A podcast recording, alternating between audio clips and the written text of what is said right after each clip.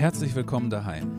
Wir freuen uns, dass du am Start bist und laden dich ein, in den nächsten Minuten neu über Gott zu staunen. Am ersten Tag der Woche aber kamen die Frauen am frühen Morgen zum Grab und brachten die wohlriechenden Gewürze, die sie bereitet hatten, und noch etliche mit ihnen. Sie fanden aber den Stein vom Grab weggewälzt, und als sie hineingingen, fanden sie den Leib des Herrn Jesus nicht. Und es geschah, als sie deswegen ganz ratlos waren, siehe, da standen zwei Männer in strahlenden Gewändern bei ihnen. Da sie nun erschraken und das Angesicht zur Erde neigten, sprachen diese zu ihnen, was sucht ihr den Lebendigen unter den Toten? Er ist nicht hier, sondern er ist auferstanden. Denkt daran, wie er zu euch redete, als er noch in Galiläa war, und sagte, der Sohn des Menschen muss in die Hände sündiger Menschen ausgeliefert und gekreuzigt werden und am dritten Tag auferstehen. Da erinnerten sie sich an seine Worte und sie kehrten vom Grab zurück und verkündigten das alles den Elfen und allen übrigen. Es waren aber Maria Magdalena und Johanna und Maria, die Mutter des Jakobus, die dies den Aposteln sagten, sie und die übrigen mit ihnen und ihre Worte kamen ihnen vor wie ein Märchen und sie glaubten ihn nicht. Petrus aber stand auf und lief zum Grab, bückte sich und sah nur die leinenen Tücher daliegen. Und er ging nach Hause voll Staunen über das, was geschehen war. Lukas 24, 1 bis 11.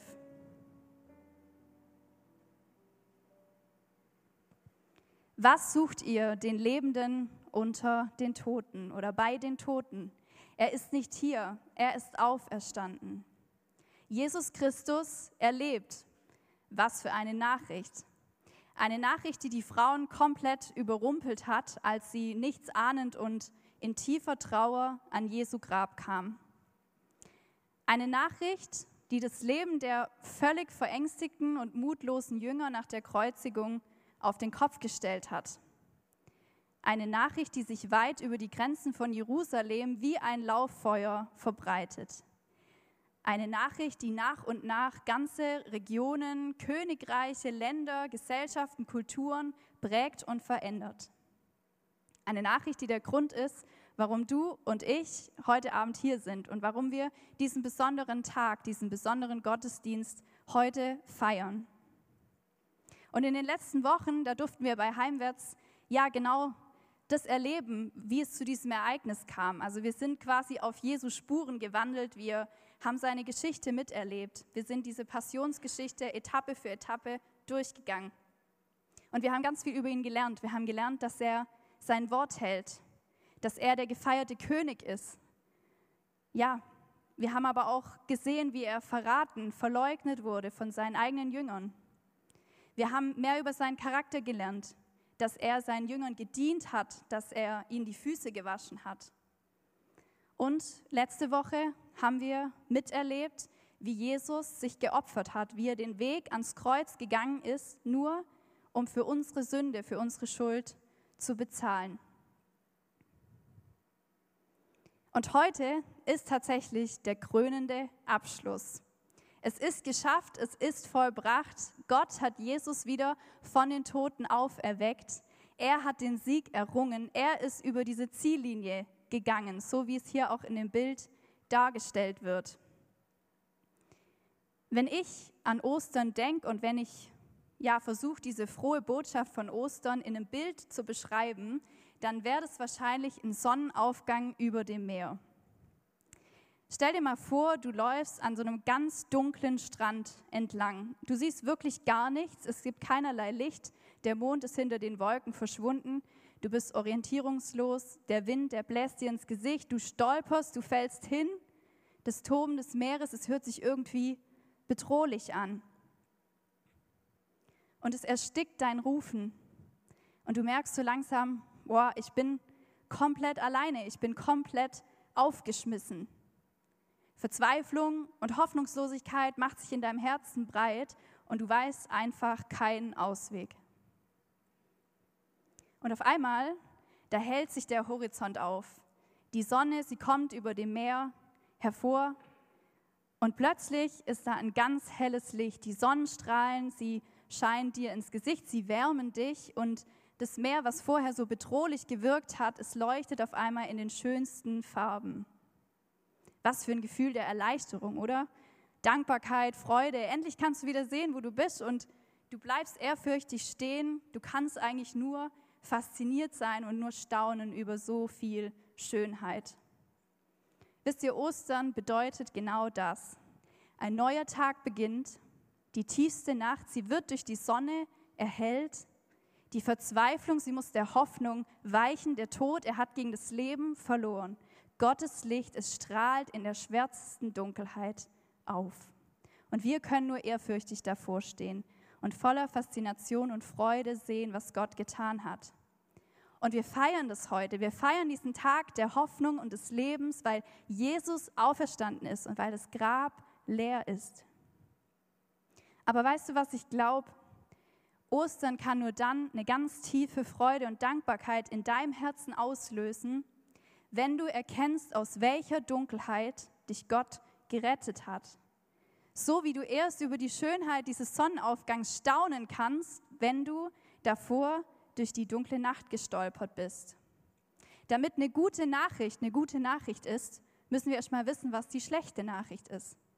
Um heil zu werden, müssen wir erstmal wissen, was die Krankheit ist. Um die Lösung zu verstehen, müssen wir erstmal das Problem erkennen.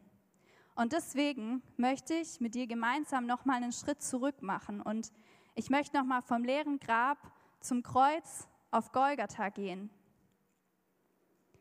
in die dunkelste Stunde der Menschheitsgeschichte, an den Ort, wo Jesus am Kreuz hängt, wo er verlassen ist von seinem himmlischen Vater, wo er blutet, wo er vor Schmerzen schreit und dabei sogar noch verspottet und verhöhnt wird. Und weißt du, was auf seinen Schultern lastet? Die Schuld der gesamten Menschheit, deine und meine Schuld, die Dunkelheit in dieser Welt. Und ich habe versucht, diese Dunkelheit mal aus zwei Perspektiven zu betrachten. Und zwar das eine, die Dunkelheit in deinem Herzen und in meinem Herzen und die Dunkelheit, die es so um dich herum gibt, die es um mich herum gibt. Die Dunkelheit in deinem Herzen. Wir gehen jetzt einfach mal davon aus, ich wäre eine Journalistin und ich würde auf die Königstraße nach Stuttgart gehen. Und ich würde den Leuten eine Frage stellen. Und zwar, Glauben Sie, dass es das Böse in der Welt gibt? Ich glaube, wir würden relativ eindeutige Ergebnisse bekommen. Na klar gibt es das Böse. Man muss sich nur die Kriege anschauen, die Hunger, Hungersnöte, die Terroranschläge und die Menschen, sie werden ja immer gieriger und sie werden immer machthungriger und es wird ja alles immer schlimmer. Was, wenn ich dann fragen würde, ja, und wie sieht es denn mit Ihrem Herzen aus? Sind sie vielleicht tief innen auch böse oder sind sie vielleicht auch manchmal ein schlechter Mensch, der zu dem Leid in dieser Welt beiträgt? Ich glaube, die Antwort würde anders ausfallen. Die meisten würden wahrscheinlich sagen, also ich bin noch nicht böse, ich bin eigentlich ein guter Mensch, ich versuche mich ans Gesetz zu halten, ich bin ja eigentlich auch kein Massenmörder oder kein Terrorist oder wie auch immer. Eigentlich bin ich schon ein guter Mensch. Solche Gedanken, die liegen uns Menschen auch sehr nahe und vielleicht kennst du die auch. Ich kenne sie auf jeden Fall. Wie oft habe ich schon gedacht, ach, ich bin ja eigentlich ein guter Mensch und so tief wie der oder wie die würde ich ja niemals fallen.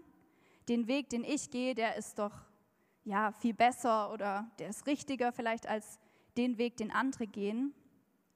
Ich habe mich vielleicht auch manchmal schon für was Besseres gehalten, bin hochmütig geworden und dann auf einmal bin ich in eine Situation reingeraten, wo ich Dinge gedacht, gesagt oder getan habe, die ich niemals von mir selber erwartet hätte.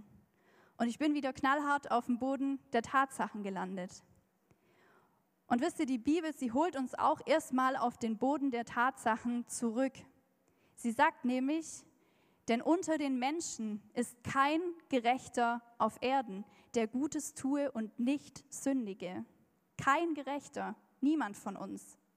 Oder wie Jesus selbst sagt in Markus 7, Verse 21 bis 23, denn von innen, aus dem Herzen des Menschen, kommen die bösen Gedanken hervor. Ehebruch, Unzucht, Mord, Diebstahl, Geiz, Bosheit, Betrug, Zügellosigkeit, Neid, Lästerung, Hochmut, Unvernunft. All dieses Böse kommt von innen heraus und verunreinigt den Menschen. Wenn Gott seinen Maßstab an uns anlegen würde, wir würden alle komplett scheitern und versagen, auch wenn wir uns noch so sehr anstrengen, weil in unseren Herzen oftmals so viel Dunkelheit ist, weil wir oft unsere eigenen Wege gehen. Wir erkennen Gott nicht als Gott an oder wir verstoßen gegen seine Gebote. Und daraus ergibt sich oftmals eine Abwärtsspirale. Ja? Wir tun und denken böse Dinge. Es hat sich eine Kluft aufgebaut zwischen Gott und uns, ein tiefer Graben. Und diese Kluft, sie ist gar nicht von Gott gewollt. Gott möchte eigentlich in Gemeinschaft mit uns leben. Dafür sind wir gemacht, dafür sind wir von ihm erschaffen. Aber wer soll jetzt diesen Graben überbrücken? Wir Menschen? Na, sicher nicht. Es ist aber auch schlichtweg unmöglich, dass Gott, der vollkommen gut, gerecht, heilig ist, der die Liebe in Person ist, dass er es einfach ignoriert, dass wir sündigen, dass wir bis zum Hals in der Sünde stecken. Gottes Lösung für dieses Problem ist eigentlich so logisch, aber sie ist gleichzeitig so atemberaubend und so unbegreiflich, weil seine Lösung heißt Jesus Christus, Jesus Christus, sein eigener, sein geliebter Sohn. Er wird Mensch, er lebt ein sündloses Leben. Er geht ans Kreuz, er trägt die Sünde der ganzen Menschheit auf seinen Schultern und er stirbt dort stellvertretend für uns alle. Er zahlt den gesamten Preis, um uns wieder mit Gott zu versöhnen. In Kolosser 2, Vers 14, da steht, er hat den Schuldbrief getilgt, der mit seinen Forderungen gegen uns war, und hat ihn aufgehoben und ans Kreuz geheftet. Weißt du, was auf diesem Schuldbrief steht? Ja, es steht darauf, jeder Mord, jede Vergewaltigung, jeder Krieg, jede Folter, all das steht auf diesem Schuldbrief. Weißt du, was auch noch drauf steht? Pharisäer und Hoher Rat, Doppelpunkt, Verblendung und Machtmissbrauch. Römer, Doppelpunkt, grausame Herrschaft, furchtbare Foltermethoden. Judas, Doppelpunkt, korruptes Herz und Hochverrat. Petrus, Doppelpunkt, Feigheit, Verleugnung, Mutlosigkeit. Annika, Doppelpunkt, schlechte Gedanken über Mitmenschen, Notlügen, Lästereien, Besserwisserei, Sturheit, Wutanfälle, Hartherzigkeit, Lieblosigkeit, Geiz, Egoismus und es steht auch dein Name drauf. Doppelpunkt. Und die Schuld, die du getan hast oder die du noch tun wirst. Gott kennt das, was in deinem Herzen ist. Und dieser Schuldbrief, er hängt jetzt an diesem Kreuz von Golgatha, an dem der Zorn Gottes eigentlich dich und mich hätte treffen müssen. Der Zorn Gottes, ein Thema, was wir so gern ausklammern. Du sagst vielleicht, Mensch, Gott ist doch liebevoll, er ist doch gütig, er ist doch freundlich. Ja, das ist er. In 2. Mose 34, Vers 6, da wird sogar gesagt, dass Gott langsam zum Zorn ist. Das heißt, er regt sich nicht einfach über jede Kleinigkeit grundlos auf. Aber ich will dich mal fragen, wie sollte Gott nicht zornig werden, wenn er in diese Welt schaut, wenn er in dein und in mein Herz reinschaut? Er hat es alles so gut gemacht, so gut. Er steht über allem. Er ist würdig, angebetet zu werden. Seine Gebote sind gut für uns Menschen, aber wie sollte er nicht zornig werden, wenn wir Menschen ihn immer und immer wieder ablehnen, wenn wir seine Weisung mit Füßen treten, wenn wir andere Menschen verletzen, wenn wir die Schöpfung zerstören und ausbeuten? Wenn wir Jesus am Kreuz anschauen, ohne dass wir bestürzt sind, dass wir traurig sind, ohne dass wir auch mal erzittern und erschaudern über das Ausmaß unserer Verfehlungen, die Jesus getragen hat, dann haben wir das Evangelium noch nicht ganz begriffen. Denn dann erkennen wir auch überhaupt nicht das Ausmaß von Gottes Liebe zu uns Menschen. Warum steht das Kreuz für die größte Liebe, die die Welt je gesehen hat? Römer 5, Vers 8 sagt es uns. Gott aber erweist seine Liebe zu uns darin, dass Christus für uns gestorben ist, als wir noch Sünder waren. Ich will dich mal fragen, warum ist die Liebe von Eltern zu ihrem Kind so bemerkenswert? Das Kind, es kommt auf die Welt, es schreit erstmal die ganze Nacht durch. Damit sich's gut entwickeln kann, braucht so viel Geduld und Hingabe und Liebe und dann wird's größer und was macht es? Es streitet sich mit seinen Geschwistern, es haut vielleicht seinem Bruder, seiner Schwester die, die Schaufel im Sandkasten auf den Kopf, es spuckt es mit Mühe gekochte Essen aus, es kommt in die Schule, es prügelt sich erstmal mit seinen Schulkameraden auf dem Pausenhof und schreibt schlechte Noten und die Lehrerin beklagt sich die ganze Zeit über das Kind. Dann wird es zu einem mega zickigen Teenager, der alles besser weiß. Dieses Kind, es nervt so oft. Ich habe keine Kinder, aber ich weiß, wie ich als Kind war. Es strapaziert die Geduld der Eltern. Aber die Eltern, sie lieben ihr Kind trotzdem. Sie lieben ihr Kind trotzdem. Und so ist Gottes Liebe zu uns nur in einem viel größeren Ausmaß. Er steht nicht da mit einem Klemmbrett und sagt, ach Annika, du warst immer freundlich, du warst immer höflich, gehorsam, du warst ein braves Kind, du hast immer das gemacht, was ich dir gesagt habe. Check, check, check. Jetzt bist du würdig, jetzt hast du dich als würdig erwiesen, dass ich dich liebe und dass ich alles für dich gebe. Das ist keine Liebe.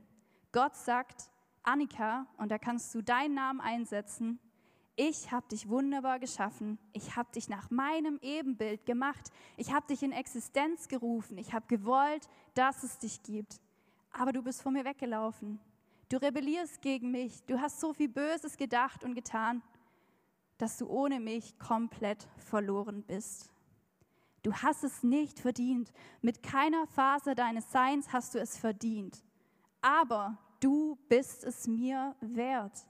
Du bist es mir wert. Ich liebe dich trotzdem und deswegen gebe ich alles für dich hin. Das ist wahre Liebe. Das ist echte Liebe. Das ist echte Hingabe.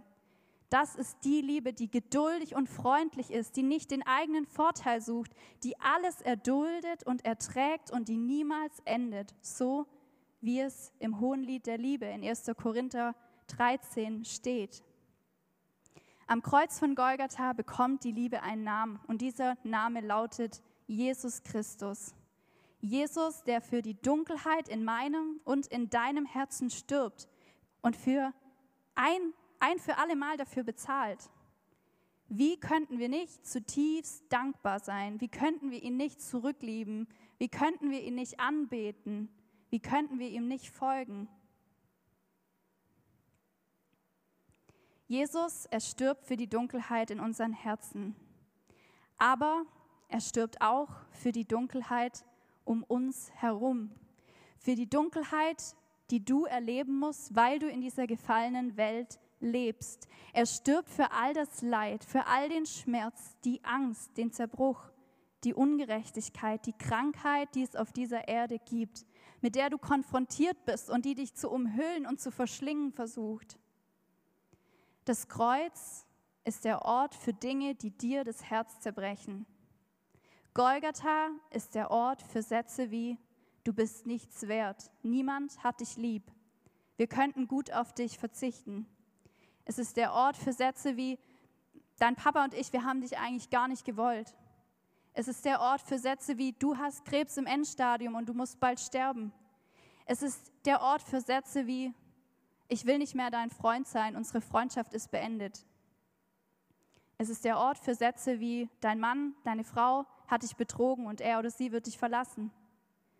Es ist aber auch der Ort für Sätze wie, ich weiß nicht, wie es noch weitergehen soll. Ich weiß nicht, wie wir das essen, wie wir die Miete bezahlen sollen. Ich habe keine Hoffnung mehr. Wenn du in diese Welt schaust oder in dein eigenes Leben schaust, dann kannst du manchmal nur verzweifeln.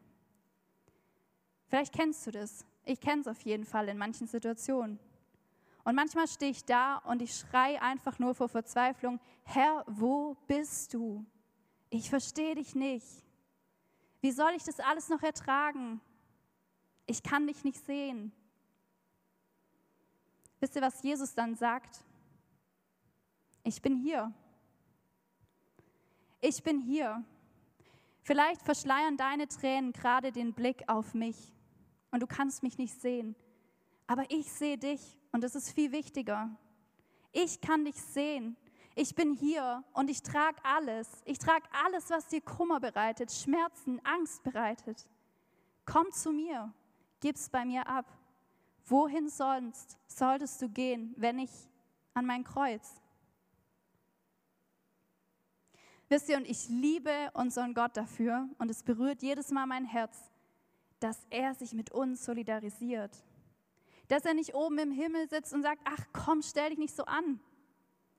In Jesus ist Gott selbst Mensch geworden und er hat auf dieser Welt gelebt und das heißt, dass er weiß, wie es sich anfühlt, Hunger und Durst zu haben. Er weiß, wie es sich anfühlt, Versuchungen widerstehen zu müssen. Er weiß, wie es sich anfühlt, in einer Welt zu leben, in der das Böse und der Feind noch Einfluss hat. Er weiß, wie es sich anfühlt, angefeindet, verspottet zu werden, verraten und verleugnet von seinen eigenen Freunden. Er weiß, wie es sich anfühlt, körperliche und seelische Schmerzen zu ertragen. Er weiß, wie sich Angst anfühlt. Er kennt Gefangenschaft. Er kennt Einsamkeit und er kennt sogar das Sterben und den Tod. Jesus, er sieht dich und er kennt deine Situation. Er weiß genau, wie du dich fühlst und es bewegt sein Herz, wenn es dir schlecht geht. Es ist ihm nicht egal. Weil all das, was du durchmachen musstest, was du durchmachst, das hat er in vielfachem Maß am Kreuz ertragen. Das hat auf seinen Schultern gelastet, als er dort hing. Jesus erträgt die Dunkelheit dieser Welt, die Dunkelheit, die dich verschlingen will, und du darfst zu ihm kommen und du darfst sie bei ihm abgeben und vor ihn hinlegen.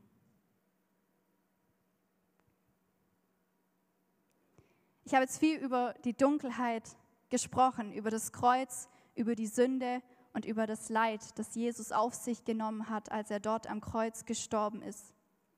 Und jetzt sagst du vielleicht, wir feiern doch heute Ostern, wir feiern doch die Auferstehung. Wo bleibt denn die frohe Botschaft? Wo bleibt denn jetzt dieser Sonnenaufgang, von dem ich gesprochen habe? Der kommt jetzt. Es gibt nicht nur das Kreuz, sondern es gibt vor allem auch das leere Grab. Wenn wir an Karfreitag stehen bleiben würden, ja, dann wäre das Evangelium zwar eine Botschaft von extrem großer Liebe und Hingabe, dann wäre das Evangelium eine Botschaft von einem großen Opfer. Aber die Botschaft, sie würde uns einfach nur bestürzt, ratlos, verzweifelt, traurig zurücklassen. Heute ist nicht mehr Karfreitag, heute ist Ostersonntag. Ostersonntag, der Tag der größten Freude, weil Jesus nicht im Grab geblieben ist, sondern weil er auferweckt wurde von den Toten. Die Dunkelheit, sie konnte ihn nicht halten, weil Gottes Licht so viel mächtiger und so viel schöner ist als die Dunkelheit. Da, wo alles verloren schien, da hat Gott den aller, allergrößten Triumph und Sieg errungen. Und das Großartige ist, dass er uns an diesem Sieg teilhaben lässt. Wie sieht dieser Sieg jetzt aus? Erstens, Jesus, er hat all deine Sünde, all deine Schuld mit ins Grab genommen und sie ist dort geblieben, als er auferstanden ist. Das heißt, sie ist ein für allemal Geschichte. Jesus lebt und du darfst auch leben. Du darfst neu anfangen. Egal wie oft du versagst, egal wie schwerwiegend deine Fehler sind, er tauscht deine dreckige und deine ja, zerrissene Weste, er tauscht sie gegen ein neues, gegen ein strahlendes, ein weißes Gewand. Jesu Auferstehung heißt, der Weg zum Vater, er ist wieder frei. Du kannst schon hier auf der Erde Gemeinschaft mit ihm haben, aber vor allem wirst du nach diesem irdischen Leben ewige Gemeinschaft mit ihm haben, ewiges Leben. Alles, was du tun musst, ist dieses Geschenk anzunehmen. Daran zu glauben, dass Jesus der einzige Weg zum Vater ist. Daran zu glauben, dass er dich errettet hat aus reiner Gnade. Nicht du hast irgendwas dazu beigetragen, aber er hat alles für dich gegeben.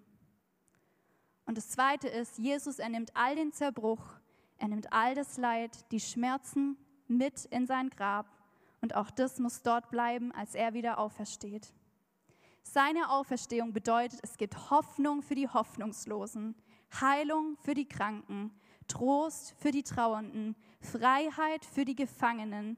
Da, wo Asche ist, da schafft er Schönheit. Er hat die Macht, aus Gräbern Gärten zu machen, wie es in einem schönen Lied heißt. Wenn Gott sogar den Tod überwindet, dann gibt es nichts, was er in deinem Leben oder in dieser Welt nicht tun kann. Und er tut heute noch große Wunder. Das Wichtigste jedoch ist, in dieser Welt werden wir nie diese vollkommene Kraft und Schönheit der Auferstehung erleben. Es wird weiterhin Leid geben, Böses geben, Trauer geben. Aber Jesus sagt in Johannes 16, Vers 33, in der Welt habt ihr Angst, aber seid getrost. Ich habe die Welt überwunden. Dieser Satz hat mir schon so oft Mut gemacht, weil ich leider ein ängstlicher Mensch bin. Aber du kannst andere Dinge einsetzen. Vielleicht in der Welt habe ich Schmerzen. In der Welt, ja, bin ich manchmal echt wirklich schlecht gelaunt. In der Welt, da muss ich, ja, Dinge tun, die ich vielleicht nicht möchte. In der Welt, da passieren Sachen, die ich nicht beeinflussen kann. Aber Jesus sagt, sei getrost, fürchte dich nicht, ich habe die Welt mit allem, was in ihr ist, schon längst überwunden. Egal, was die Umstände auch sein mögen, egal, was in dieser Welt passiert, Jesus hat über alles gesiegt und erlebt. Und er wird wiederkommen und einen Ort schaffen, an dem es ewiges Leben in Fülle gibt, ohne Sünde, ohne Schmerz, ohne Leid, ohne Tränen. Ein Ort des Friedens und der puren Freude. Leute, das ist Ostern. Das ist die frohe Botschaft des Evangeliums, die größte Liebesgeschichte, die größte Rettungsaktion der Menschheitsgeschichte, die heute noch für dich und für mich gilt. Die Dunkelheit, der Tod, die Macht des Bösen und des Feindes, sie war so unfassbar groß. Aber Gottes Licht, seine Liebe, seine Gnade, seine Herrlichkeit, sie war und sie ist noch so viel größer. Er hat es geschafft, er hat es vollbracht. Jesus, unsere Hoffnung, lebt. Was soll man dazu jetzt noch sagen? Römer 8, die Verse 31 bis 39 verrät es uns.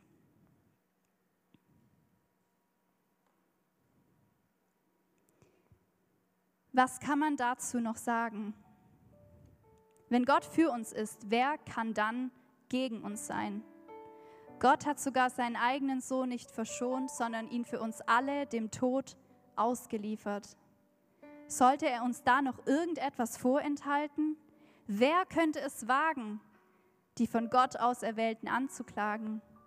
Niemand, denn Gott selbst spricht sie von aller Schuld frei. Wer sollte es wagen, sie zu verurteilen? Keiner, denn Jesus Christus ist für sie gestorben, ja mehr noch. Er ist vom Tod auferweckt worden und hat seinen Platz an Gottes rechter Seite eingenommen. Dort tritt er jetzt vor Gott für uns ein. Was also könnte uns von Christus und seiner Liebe trennen? Leiden und Angst vielleicht? Verfolgung, Hunger, Armut, Gefahr oder gewaltsamer Tod? Man geht wirklich mit uns um, wie es schon in der Heiligen Schrift beschrieben wird. Weil wir zu dir her gehören, werden wir überall verfolgt und getötet. Wie Schafe werden wir geschlachtet. Aber dennoch, mitten im Leid triumphieren wir über all dies durch Christus, der uns so geliebt hat. Denn ich bin ganz sicher, weder Tod noch Leben, weder Engel noch Dämonen, weder Gegenwärtiges noch Zukünftiges, noch irgendwelche Gewalten, weder Hohes noch Tiefes oder sonst irgendetwas auf der Welt können uns von der Liebe Gottes trennen, die er uns in Jesus Christus, unserem Herrn, schenkt. Das ist Ostern. Es kann dich nichts mehr von der Liebe Gottes trennen. Jesus, er hat für alles bezahlt. Er hat für ein für alle Mal über die Dunkelheit gesiegt. Die Sonne, sie ist aufgegangen. Das Grab, es ist leer. Jesus, er lebt. Und durch ihn darfst du auch leben selbst dann, wenn du stirbst. Das ist echte Hoffnung. Amen. Ihr habt jetzt noch die Gelegenheit, ein paar Minuten einfach ruhig da zu sitzen und zu überlegen, was trennt dich vielleicht aktuell von Gott? Was musst du wieder neu an sein Kreuz bringen? Wo brauchst du Gottes Vergebung? Wo brauchst du seine Heilung? Und in welchen Bereichen bist du vielleicht auch irgendwie ja träge geworden oder frustriert geworden? Wo braucht es wieder diese Osterfreude, die einziehen darf? Nimm dir einfach die paar Minuten Zeit und denk mal drüber nach, was es ist, was dein Herz gerade bewegt.